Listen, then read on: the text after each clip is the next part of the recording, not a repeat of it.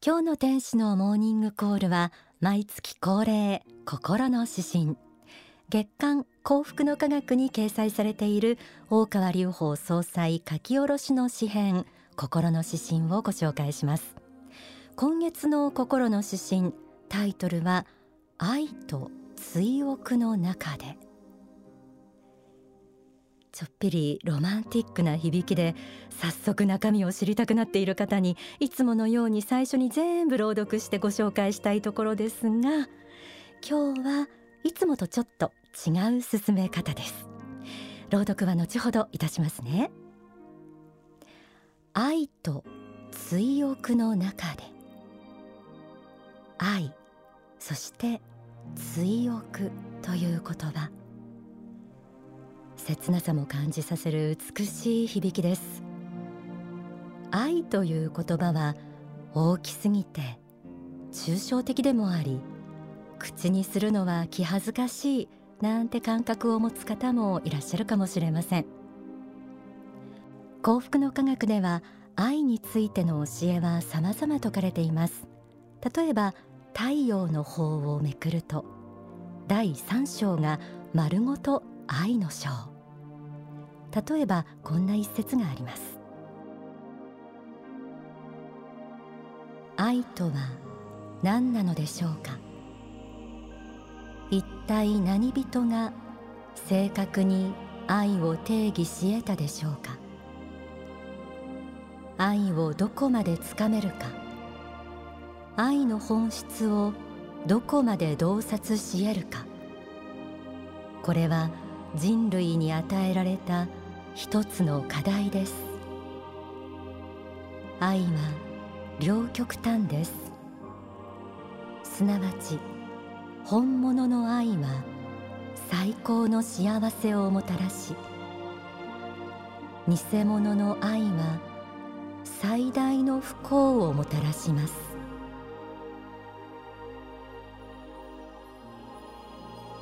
いつか愛の苦しみという心の指針を読み解いたことがありますが愛は喜びでもあり苦しみでもあるという両極の面を持っていて皆さんも人生の途上で愛に満たされて幸福を感じることもあれば逆に苦しみのもととなったこともあるでしょう。その愛の本質をどこまで洞察し得るかが人類の一つの課題とありました。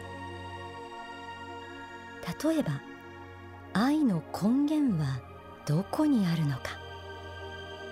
こうした問いにも宗教は答えるべきであり愛についての教えを多くの人に理解してもらうことができれば宗教が人々を幸福にするという役割を果たすことができるのかもしれません。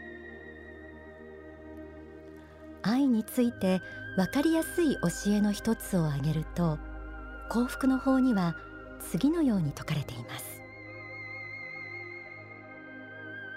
世の中の人の苦しみを見るとほとんどは奪う愛のところの苦しみなのです。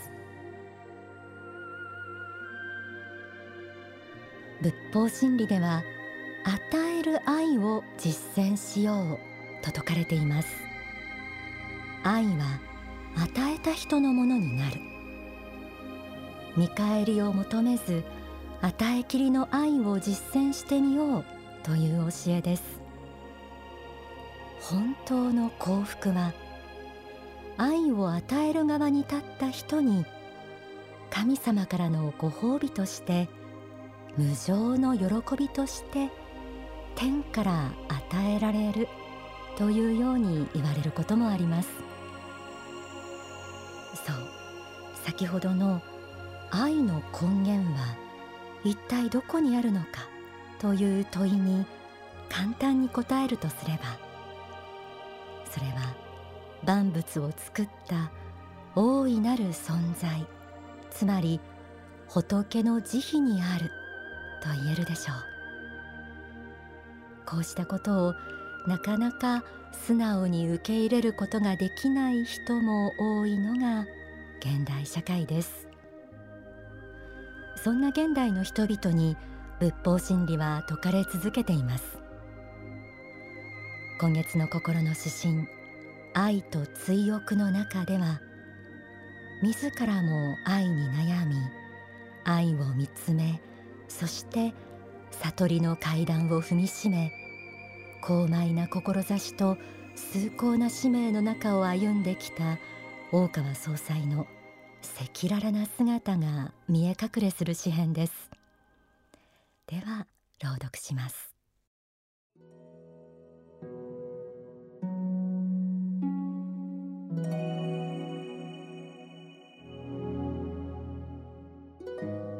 愛と追憶の中で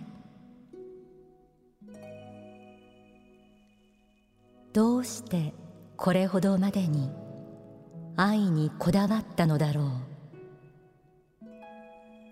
若き日に多くの人々に愛されたわけではない。むしろ愛を求めても求めても満たされぬ思いでいっぱいだった。自分が認められたくて認められたくて空に向かって両手を伸ばしても両足はズブズブと沼の中に沈んでゆく感じさえあった。自分の天命を受け止めるのに6年近い歳月がかかった。頭の中だけは高速回転しているのに。悟りへの道の歩みは亀のごとくのろかった。修行の森に分け入ってからもすべてがご利益のように与えられたわけではない。協力者が現れるのには時間がかかった。心の絆を強く結んで共に北極星を目指していた道の友とも別れなければならない時が何度あったことか。今すべてが光の川の中を流れ去ってゆく。何も執着はするまい。赤い小さなバラの花束を小川の岸辺から流す。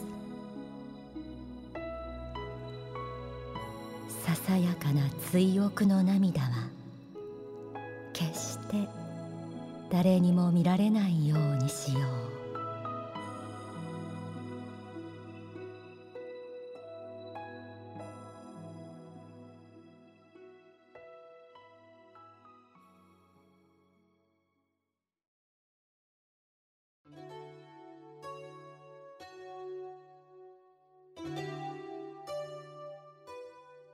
現代の人々に仏法真理を伝え広める過程で経てきた葛藤や苦悩にそっと追憶の目を向けていました。書籍知恵の法には総裁が宗教家として講演を始めた1986年頃からをちらりと振り返るお話が出てきます。その頃は説かれる内容を信じる人はとても少なかったとあります。天上界から降りてくる悟りの言葉が我が身に望んでもそれを信ずる人はまだとても少なかった。そして今世界の人々にじわじわと広がっていきつつある様子を見てこのように書かれています。30歳の時にこの道を我が行くべき法途として定め迷わず進んだことが真実であったということだと思う。さらには嘘や偽りならさまざまな批判非難攻撃に敗れ去るでしょう。しかしながら真実はたとえどのような批判を受けても逆風を受けても前に進んでいくものです。このようにあります。愛と追憶の中でと題されたこの心の指針。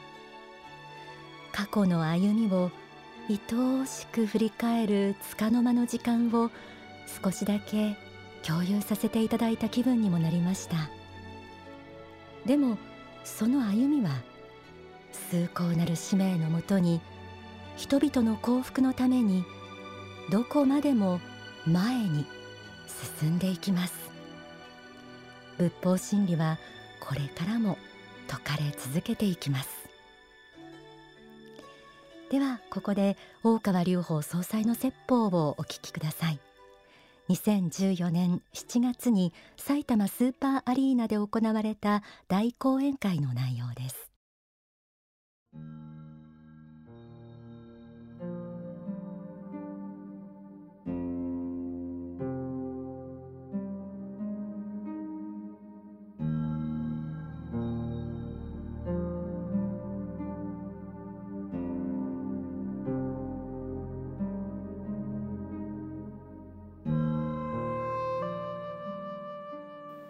2000年前3000年前に神がいて仏がいたならば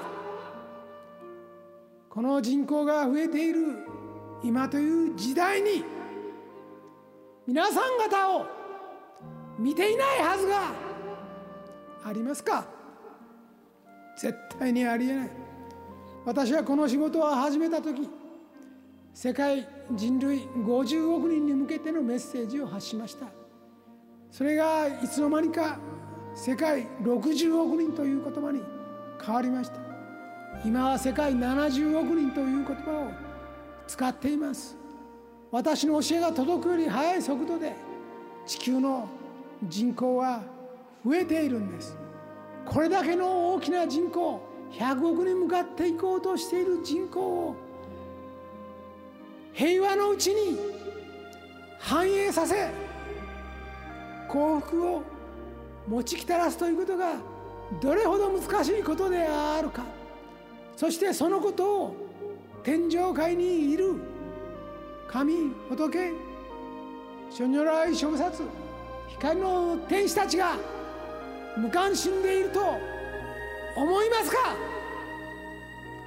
しかしながら私は人間がこの世において成功し幸福になり繁栄していくためには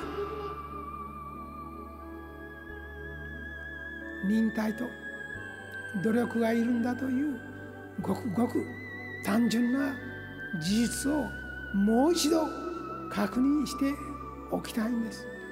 皆様方が努力をされてもされてもなかなか前に進まない時代ではあろうと思います。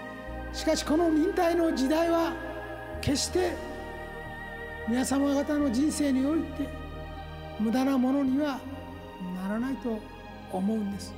その忍耐の時代こそ皆様方が本物であるかどうかを試す時期でもあるんだということなんです。天上界の人々は今すぐそこまで来て皆様方にアドバイスをしています。今そこまで来て行くべき方向はこちらであるということをアドバイスしています。しかし耐え忍び努力し向きそして成果を手に入れ他の人々の幸福を願うことを実践するのは皆様方一人一人の人生なんです。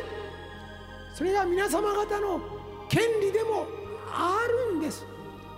全てが与えられることを望むのではなく自ら少しなりともこの世に生まれし幸福を他の人々に分け与えるような人生を歩んでいただきたいと私は思うんです。